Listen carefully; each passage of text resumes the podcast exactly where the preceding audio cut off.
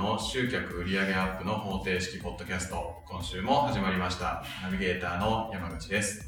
佐藤さん、よろしくお願いします。よろしくお願いします。はい。この間、はい何回かもうポッドキャスト撮ってるじゃないですか。はい。自分でも一応聞いてみたんですよ。はい。どうでしたか？なんかおかしいですよね。おかしい。僕はああいうキャラじゃないです。結構かしこまってるなと思って自分が。はあもうちょっとラフにいった方がいいかなと思って。い。はあの前回のを聞いてる人は急にこいつ人間が変わったなって思うんじゃないかなと思うぐらいに。い。はでもまあ、ほら、ププライベート知ってるじゃないい。ですか。はラフですよね。い。そうですね。結構ね。普段の佐藤さんを出していただいた方が、このポッドキャスト的には、それが伝わっていいんじゃないかなと。わかりました。はいじゃあ素でいきたいと思います。素ではい。お願いします。放送禁止用語あったらカットしてくだそこはちょっとピー入れておきます。ね。ぜひお願いします。はい。はい。今日ははどうしましょうか？何からいきますか？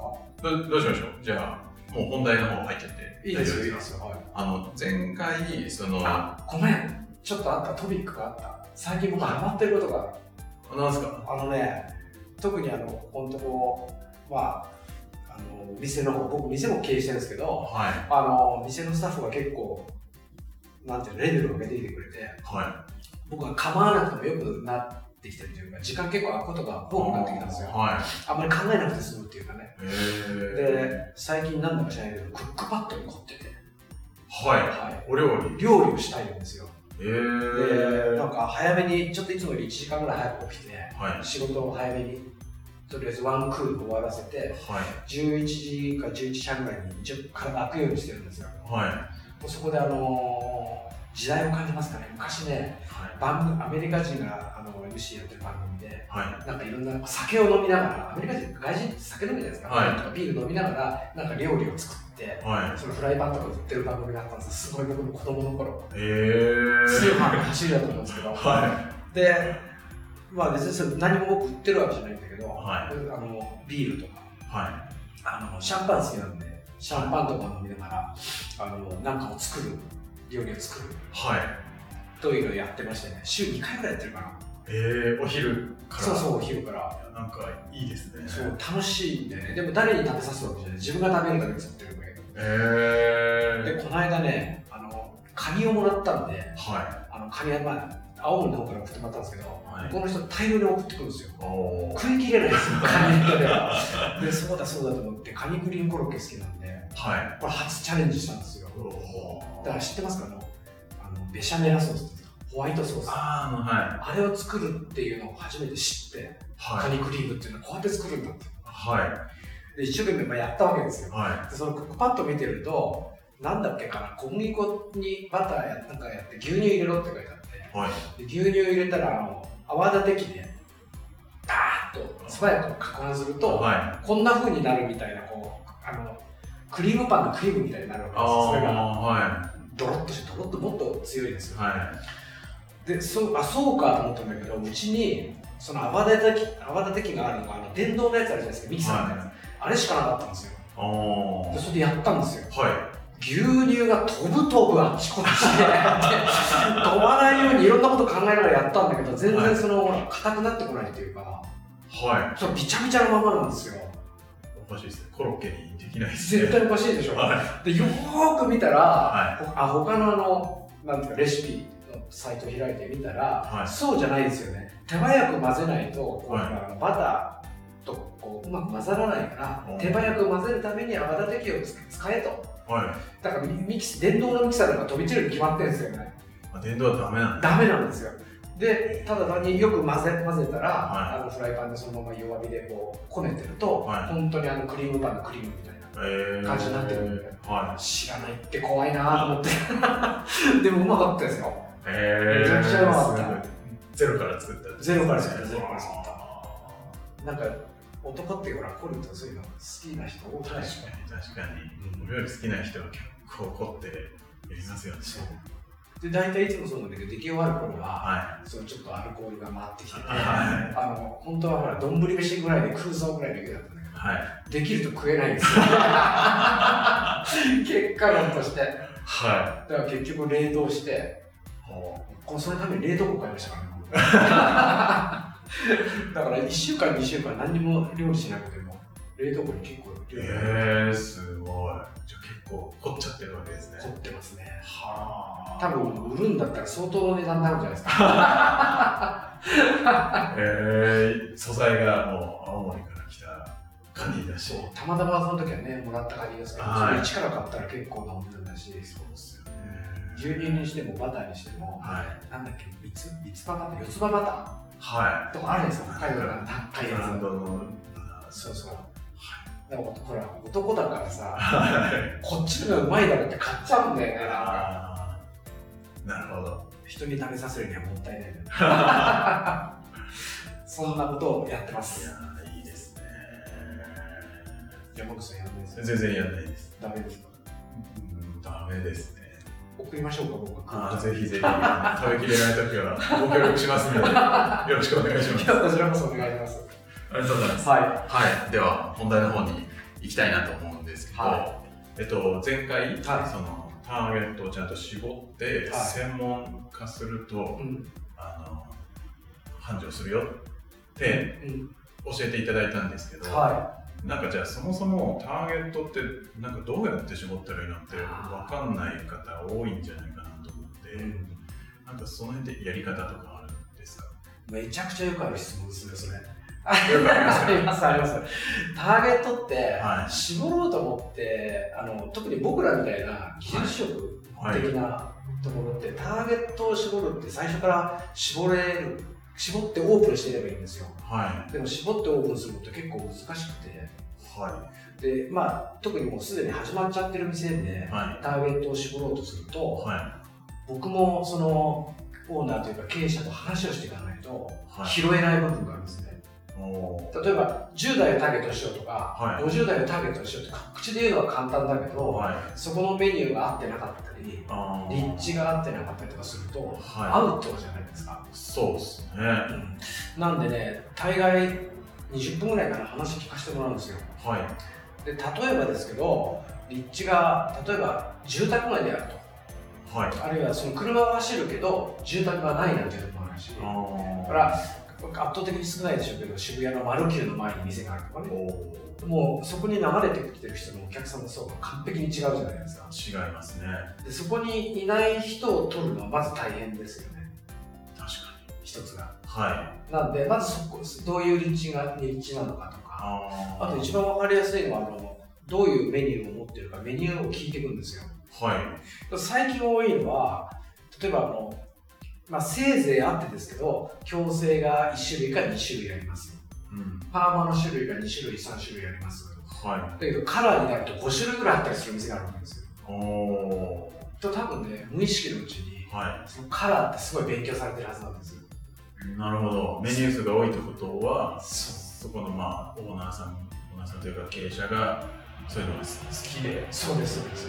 学んでるってことですか？はいああのちょっと飲食でいうと、はい。餃子専門なんて流行ってるじゃないですか。ーはい。で餃子専門だったら餃子しかないのは当たり前だけどはい。餃子の種類が何種類もあったりするわけじゃないですか。そうですね。こだわってますよね、はい。ラーメン屋さんにしたって、はい。味噌醤油塩はい。それから魚介があって豚骨があってってやると、はい。まあ、スープに凝ってるとも言えます。あよね味多分種類がたくさん持ってるメニューっていうのはあは自分では気がついてないこと多いんですけど、はい。それにすごいこだわりを持ってたりい深く突っ込んで勉強してる方が多い。まあ自分で気づいてないのもそうなんですよ。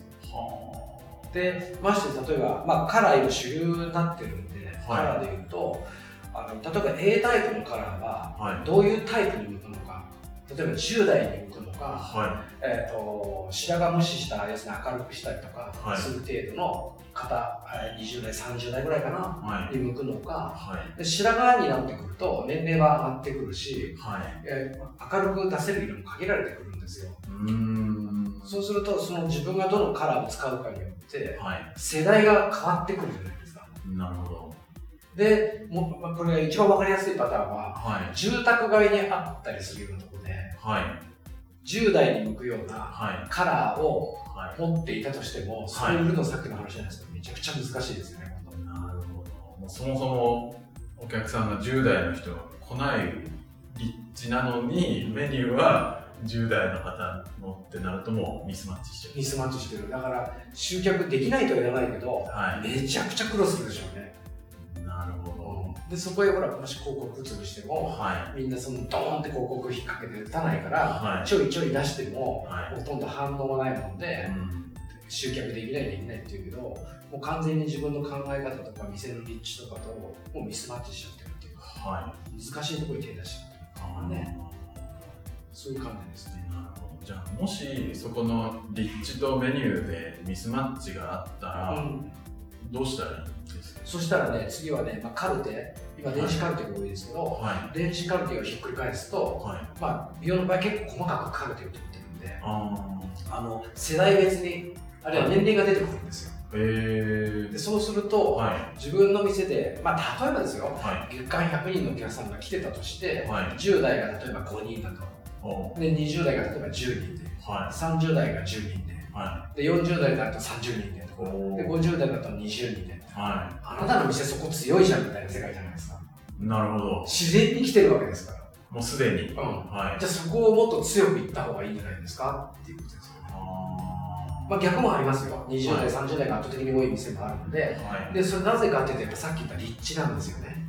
立地とかお店の雰囲気ってあるじゃないですか入り口の。はい。そういうのでもうお客さんが選別して入ってきてるわけまあ極端に20代がもし多いんだったら20代ターゲットにしたものを持ってった方がはい。より集客しやすくなるし。あ40代50代がもし多いんだったらーはい。そこへ合うメニューを今度こっちから持っていけばはすごく集客しやすくなるんですよ。いなるほど。そこにあの結構僕もそうでしたけど現役の頃は。はい。自分の好みを入れちゃダメなんですよ。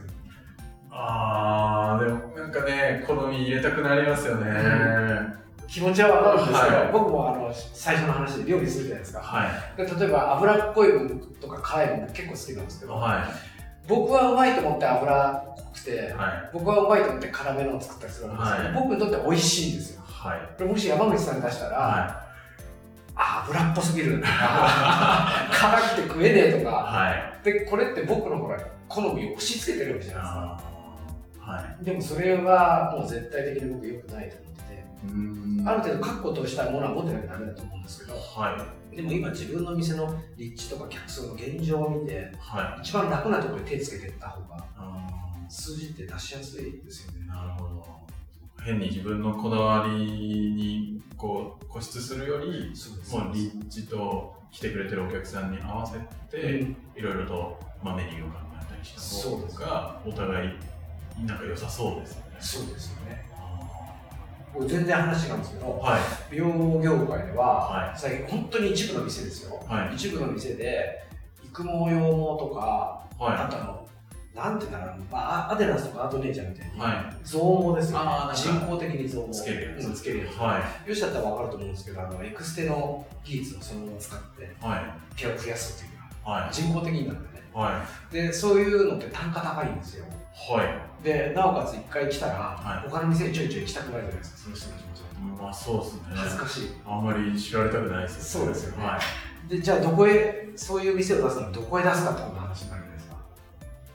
は既存の今の自分のいる店で立地が合ってればいいですよ、いはい。やったらいいと思いますけど、はやっぱがっつり取りたいじゃないですか。い。はそしたらまあ一番ベタだと丸の内とかですよね。い丸の内なんですか例えばお金が持ってるでしょ。はで年齢高くてカチッとした人が多いわけでしょい。はで駅前だとはい。まずいんです。よ、駅前っていうかメイン通りに面してるとまずいですいはなぜかっていうと、いはい。ああいつそこに入ってったって感じじゃないですか。あだからちょっと裏通り的な。わざと。そう。だからそういう割とサラリーマンが多くて。はで、えー、なんていうんですかあの通りを一本外したというかいはい。地下とかはの方がいいんですよ。そう逆ですけど普通の店だったらそういうとこすぐやりにくいいです。よ普通だってそうですね。表通りのちゃんと目立つ場所にお店って構えないといけないもんなのかなって勝手に思ってたんですけど。うん。そうじゃないんですか。でもやっぱほら行くお客さんたちまで考えたらさなんか恥ずかしいじゃないですかこれカットになりそうだな僕えっと私山口さんの男で、はい絶対女性好きだと思うんですけどは例えばちょっといかがわしいお店があったとするじゃないですかい。はい。それがメインの例えばおしゃれなところわーっと見に人がいっぱいおしゃれな若いはあの僕らがターゲットするような年齢の女性とかいっぱいいるようなところにポンってあってい。はい。入り口にそういうポスターみたいなガーンってあって、は入れるかって入りにくいっすよねみたいい。な入れないですね。ちょっと裏側の方がいいっすよねなるそういう心理 そう言われたらですか、はい。発想的には。ギリギリ OK じゃない OK ですか？はそういうい。心理だと思います。なるほどな。だから本当に一つなんといろんな持ってき方あるんですけど自分の立地から考えるか自分のここだわりのメニューから持ってくるかは客層客の年齢層ですね。い。はい。持ってくるかこれから打ち出す新しいメニューがあるとしたら、はい。どういうところがいいのか。あすべてこっち発信が多いんですよ美容室の経営者俺はこれをやりたいからやってるそれはいいんですけどはいいと思うんですけどやっぱり自分の本当に今言った背景に合ってるかどうかっていうのを考えないとい。うん。新規で店出せなもんですよ同じ店でやっててああ。なるほど。じゃあ、まあ、もちろん自分のやりたいはあって当然なんですけど、うんちゃんと立地だとか、今来てくれてるお客さんをしっかり見て、そこに合うかどうかっていうのを一個考えるだけで全然変わってくるってことですそうですね。あ予測を立てるっていうかーはい。でそれが分かってくると、はい。決まってくるとじゃあこの例えば集客しなきゃいけないわけじゃないですか。はい。媒体ってありますね、はい。ネット集客するのか、はい。アナログで集客するのとかいろいろこう方法出てくるじゃないですか、まあはい。大きく2つだと思うんですけどそうするとその媒体が決まってくるんですよ。ああ、ちというのは。あの例えばですけど、はい。えー僕のお店の1店舗でやってるんですけど、宿毛矯正に力入れてるんです、そこの店は。はい。で、高単価狙いでやってるんですよ。はそうすると、チラシで集客しようと思うと、い。はい。配布枚数が、例えば1万枚と決めたときに、は店舗から中心にどのぐらいのエリアで分けるかって言ったら、い。はたか知れてるんですよ。い。まあ、1万世帯そう。なんですそよね。んなに広くはならないですよね。はで、1万世帯の中で、はいまあ数、今やっても少子化だから、はい4人、5人は少ないと思うんですけい。ど、はい。1万世帯の中で、じゃあ、くせ毛で困ってる人がどのぐらいいるかって話じゃないですか。はで、まあ一般的にはですけど、男性は無視ですよね。い。うーん。髪のはい。毛短い方が多いので。あんまり気にしてないですよ。ね、まあ、くせ毛で悩んでても短いから、はだから女性がターゲット、はいそうまず5000人にはなるわ単純にはい。女性ターゲットでくせ毛の人。はで、なおかつ、中学生かね、高校生まではね、結構高速でやっちゃダメだみたいな。なんでかわかんないけど、ね、なんでなんでしょうね。不思議なんだけど、はまっすぐに住んだからいいと思うんだけどい。ね。はい。でやっちゃダメっていうと、そこの世代がまずカットでしょ。それから、まだまだ今の時代だと、は年齢が、まあ、55から上かな、まあ、全員とは言わないですけど、はい55から上になると、圧倒的に髪の毛短い方が多かったり。するんでますあよ確かに、そんなイメージはありますね。で、そうすると、その辺の年齢層は、まあ、カットっていうか、あんまりいないって考えた方がいい。は中間層だけになってくるんですよ。い。はい。そうすると、まあ、例えば1万世帯の半分が男で、はい。5000の中のはい。両方をカットしていくとどうなるかっていうと、対象者が例えば1000とかあー1500になるわけですよ。はで、なおかつ、宿毛矯正は、一般的にですよ、来店サイクルが半年に1回って言われてるんですよ。い。あ、そうなんですか。宿毛矯正だけだとね、えー毎月毎月宿毛矯正やるとか、は2ヶ月に1回やるって人いないことはないけど、すっごい生まれて、やっぱ半年に1回ぐらいが圧倒的に多いんですよ。はい。で、そうなってくると、さらに来店サイクルのこと考えると、もっと絞られてきちゃうんですよ。はい。なんか、あんまりビジネス的に。よくないような気がしますはで、なんでかっていうと、チラシでやろうとする。チラシはエリアを狭くしか出せないじゃないですか。い。はい。だから、アナログ媒体を使うとしたら、はいタウン誌フリーペーパーです。ああの、田舎の方でも、はい。チラシを1万枚巻けば、はい配布料だけで3万5千円は取られるんですよ。は印刷代、紙代別ですからい。別で。だけど、タウン誌フリーペーパーになると、えー、と15万部配布とか、はい。25万部配布やってるわけですよ。そうするとエリア広がりますよね。はで宿毛矯正でもしうちしかやってないっていうようなものを打ち出せたらこれ強みでもあるんですけどはい。いやそういうのを打ち出せたらはい。エリアを広く取ることによってはお客さんの数は増えるわけじゃないですい。かはい。だから遠くからやってくるってことですよはなんか触ってます？あ。は。はいなるほいだから何のメニューを打ち出すかでそのお客さんの層がどのぐらい、まあき想像になっちゃうんですけどどのぐらいの数がいてど。うん。もっともうちょっと極端に言ったらカットなんか全員やるわけじゃないですか全員。赤ちゃんも切るし、まあ、はい美容師は言わないかもしれないけど、はい赤ちゃんも切るし、寝たきりの人も切るわけだから。はい。だからカットを打ち出すんだったら、もうアナログチラシだけで十分ですよ。うーん、ああ、そうかそうか、もうある程度の範囲の人の一定数が来てくれれば。そうそうそう。はあまあそこでメンズを狙うか女性で狙うかとまた違ってくるんですけど、はでもあのカットは全員やってるわけだから、い。はい。全員来る可能性としてはあるじゃないですか。可能性としては。でも矯正とかそういう特化したメニューになってくると、はい。その一つのエリアの中ではもう絶対的に無理っていうあーなるほど。そういう自分の強みというか、打ち出すものによって、どういう、その広告媒体を使うのかとか、うんそういうのもちゃんと考えてやっていかないと、そうです。こう、チラシ頑張って巻いたとしても全然お客さん来ないみたいなことになっちゃう。そうです。思ったこと集客できない。あそれはあなたが集客できない方法を使ってるからみたいな。あ、なるほど。佐藤さんから見たら、いやいや、そうそうそれはそうでしょうみたいな。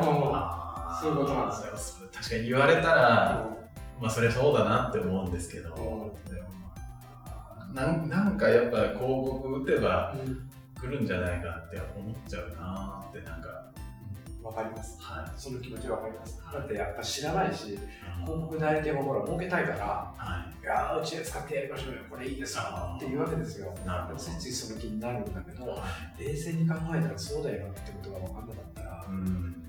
あのいかんなって僕は思ってて、なるほなんかね、だから、あのまあ、今、宿毛矯正の話になったから、はいあれですけど、こういう話をすると、宿毛矯正なんてってまた美容師美容師多いんですよ。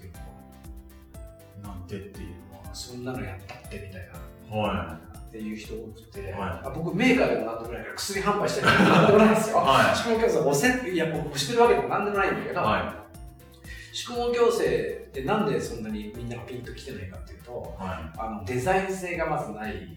まっすぐさせることが中心になっちゃって、で周期が基本的に長い。さっき言った半年はい。サイクルの人が多いから、だから利益にもならないというか儲かんないみたいなこと言うんだけど、い。はい。まあそれやってすぐそれ進めてるとかわかると思うんですけど、はい。宿毛矯正をやってる人ってカットしないかってカットするんですよはだからまめな人は毎月カットに行きますよ年齢がいけばはい。白髪も染めたいわけですよはだから白髪も染めに行きますよい。はでし宿毛矯正もうちが取っちゃうんですい。よ、はうちってやってればい。はい。だから宿毛矯正のお客さん取るって結構いいお客さん取れるんですよね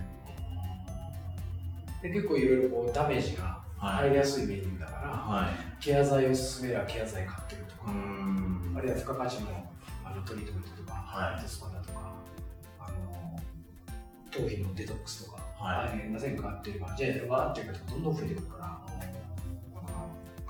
ある意味、いいメニューだなっていうふうにう僕は思う。ん。なるほど。それ、宿毛矯正だけで見るともしかしたら美味しくないかもしれないけど、それ以外のそのお客さんのなんかニーズって他にもいろいろあるから、そこまで見ていけばそうです。全然悪くないよっていうか、むしろいい切り口っそうですね。ていう感じなんですね。うん、マルチで言うんだったら、はい。それはプラスメニューとか付加価値メニューになってくるんですけど、はい。トリートメントとか、はい。あーそういうジャンルも誰でもやるものじゃないですか。はだからそういうものでもうまく使えば単価アップも簡単だなと思うし、宿毛矯正にこだわらずにね、い。なるほど。うん、カラーの人ってパーマの人だって OK なわけだから、はいトリートメント系っていうのは。結構そういうところでこうあ強みを見つけていくというか、はでターゲットがそうおのずと絞られてきて考える必要ないですよね。い。なるほど。まあ考えなくていいんですね。そう考えなくていいんですよ。勝手に絞られてくる。うん、であとはそこへ絞るのが嫌だからいいとか、はい。その好みの問題になっちゃって、だからこの経営者だから好みダメじゃないですか。はい。って僕は思ってます。はあんまり自分が好んでやるんじゃなくて、自分の持ってるものの力を発揮できるところはどこなんだってい。いううん。ところから見ていかないと、なるほ経営がうまくいかないというか、経営がうまくいかないっていう。ど。はい。なんか難しかったですか？